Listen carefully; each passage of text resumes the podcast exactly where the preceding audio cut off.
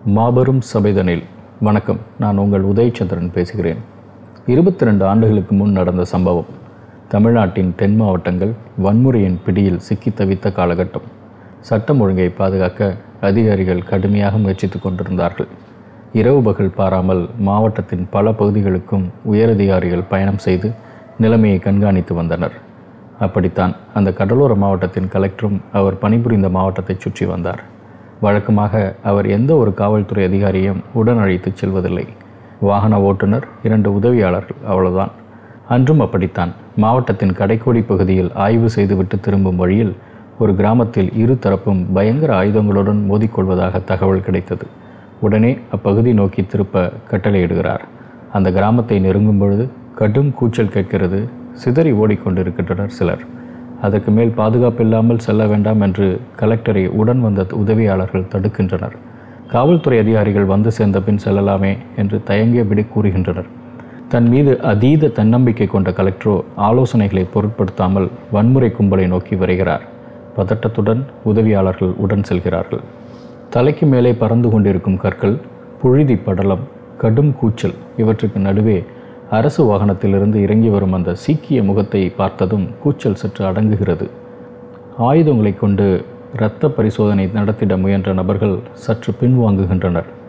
நெடிதுயர்ந்த உருவம் தலையில் சிவப்பு நிற தலைப்பாகை உலகே தன் காலடியில் என்பதை போன்ற நடை அவர் கம்பீரமாக முன்னேறிய போது மனதில் மனிதம் தவிர்த்து வன்மம் தாங்கி அதுவரை வலம் வந்தவர்கள் இப்போது முன்னேற தயங்கினர்.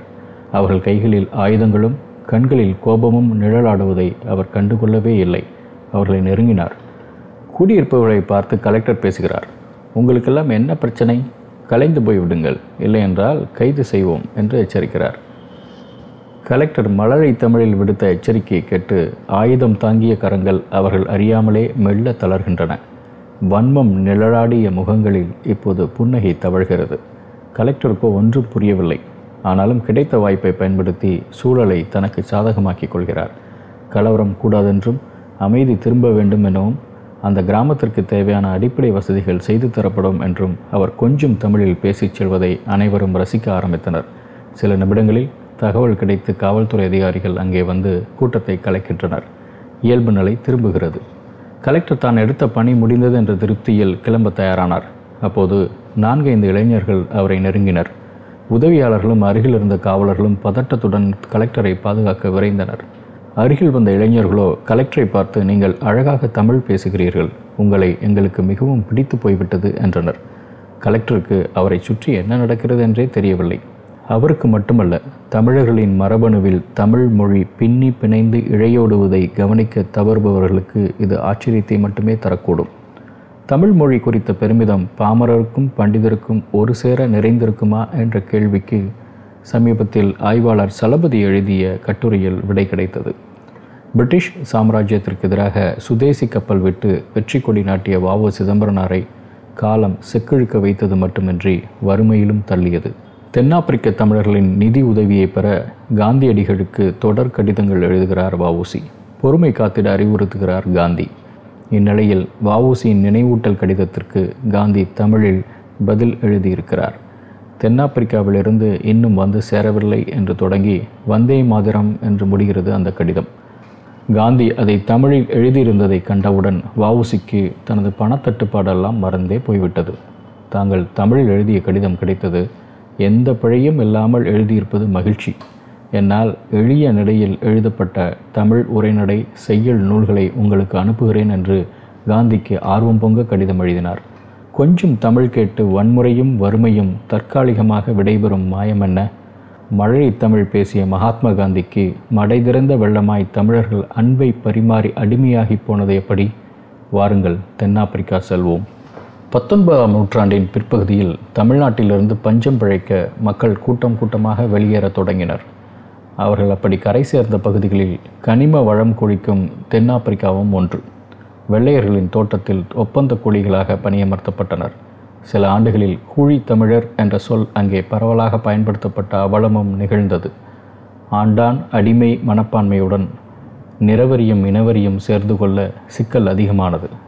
தென்னாப்பிரிக்காவின் நட்டால் நகரம் கிழிந்த ஆடைகளும் உடலெங்கும் இரத்த காயங்களுமாக ஒருவர்.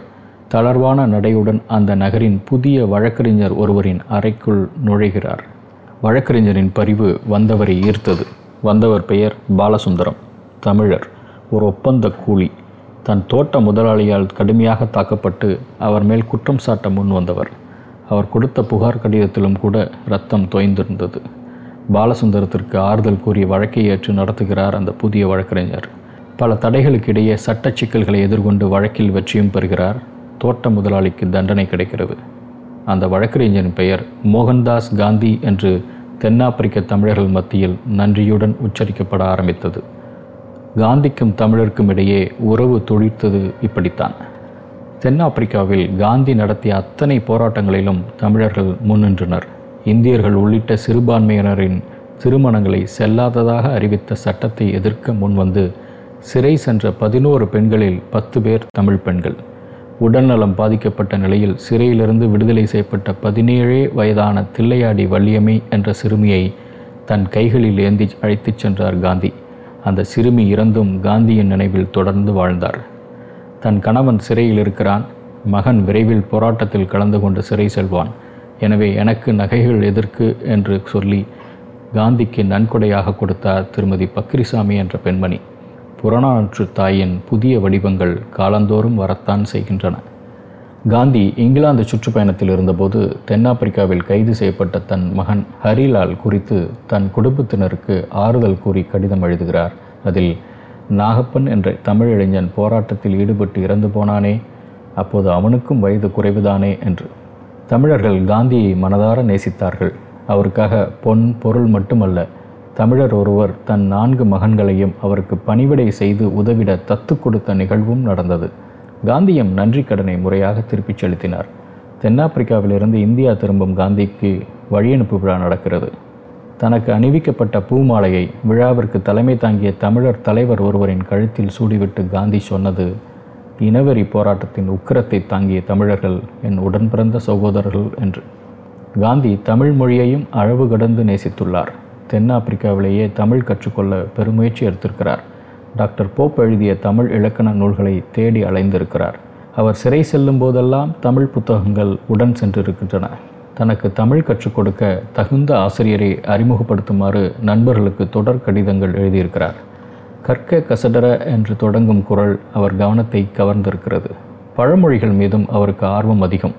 பிறப்புண்டேல் இறப்புண்டு திக்கற்றவருக்கு தெய்வமே துணை என்று அவர் அடிக்கடி உச்சரிப்பது உண்டு அவர் நடத்திய ஆசிரமத்தில் திருவாசக பாடல்கள் அவ்வப்போது ஒலித்தன.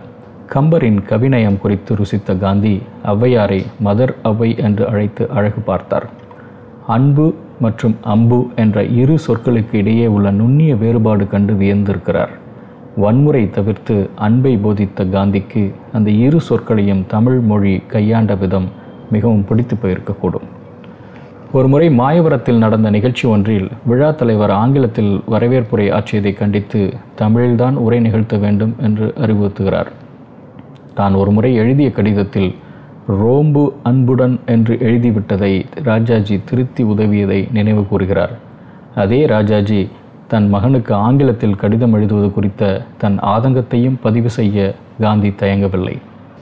தமிழ் மொழி பற்று காந்தியை செயலிலும் இறங்க வைத்தது. தென்னாப்பிரிக்காவின் அரசு பள்ளிகளில் மாணவர்களுக்கு தமிழ் கற்றுக் கொடுக்க அரசாங்கம் முன்வராததை கண்டித்து அறிக்கை வெளியிட்டார். லண்டன் பல்கலைக்கழக பாடத்திட்டத்தில் தமிழை விருப்ப பாடமாக சேர்க்க வேண்டும் என்று வலியுறுத்தினார். ஐரோப்பாவிற்கு எப்படி இத்தாலிய மொழியோ அப்படி இந்தியாவிற்கு தமிழ் மொழி என்றது அவரது கடிதம். கோரிக்கை ஏற்கப்படும் வரை உலகத் தமிழர்கள் தொடர்ந்து முயற்சி செய்ய வேண்டும் என்ற காந்தியின் கனவை நூறாண்டுகள் கடந்து ஹார்வர்ட் பல்கலைக்கழகத்தில் தமிழ் இருக்கை அமைத்து உலகத் தமிழர்கள் நனவாக்கினர்.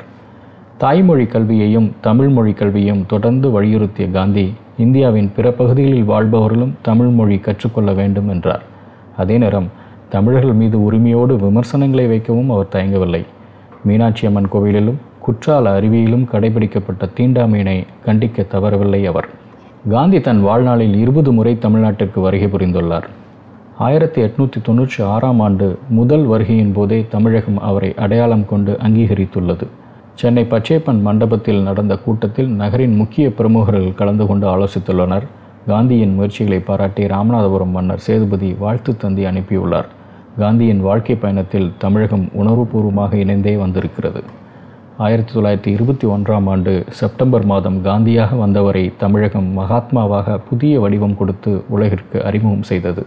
ஆம் மதுரை நெசவாளர்கள் கூட்டத்தில் மேலாடை துறந்து வெறும் இடுப்பு வேட்டியுடன் தோன்றியபோது அவருடன் இருந்த தலைவர்கள் முதலில் அதிர்ச்சியடைந்துதான் போயினர். காந்தியின் எளிய உடை குறித்த செய்தி காட்டுத்தீயாய் பரவியது. மக்கள் என்ன நினைப்பார்களோ என்ற தலைவர்களின் அச்சம் அகன்றது. ஆனால் அடுத்த நாள் மதுரையிலிருந்து காரைக்குடி செல்லும் வழியெங்கும் மக்கள் கூடி நின்று காந்தியை வரவேற்றனர். மகாத்மா பிறந்தார். மகாத்மா காந்திக்கும் தமிழருக்கும் இருந்த உறவு ஆழமானது. மேலாடை துறந்த மாமனிதரின் காலடியில் பொன் பொருள் வாழ்வு என அனைத்தையும் காணிக்கையாக்கி வணங்கினர் தமிழர்கள். அவருடைய முகத்தில் தவழ்ந்த கள்ளமில்லா சிரிப்பில் தங்களை அடிமையாக்கி கொள்ள துடித்தனர். தமிழ் மொழியை மனதார நேசித்தவருக்கு தமிழர் மீது விமர்சனம் செய்திடும் உரிமையையும் வழங்கி அழகு பார்த்தனர். காந்தி மழலை தமிழில் கடிதம் எழுதி கிறுக்கலாக கையெழுத்திட்டதை தமிழர்கள் தம் நெஞ்சில் ஏந்தி சுமந்து கொண்டாடி மகிழ்ந்தனர். தமிழை கொண்டு தமிழர்களை வென்றிடலாம் என்று காந்திக்கு தெரிந்திருந்தது. அளவு கடந்த அன்பை பொழிவதன் மூலம் மகாத்மாவையும் வீழ்த்த முடியும் என்று தமிழருக்கும் தெரிந்தே இருந்தது. காந்தி பிறந்து நூற்றி ஐம்பது ஆண்டுகள் கழிந்த சூழலில் எழும் ஒரு இயல்பான கேள்வி. மகாத்மா காந்தி என்று இருந்திருந்தால் என்ன செய்திருப்பார்? நொடியில் கிடைக்கும் விடை கீழடியில் காலடி எடுத்து வைத்திருப்பார்.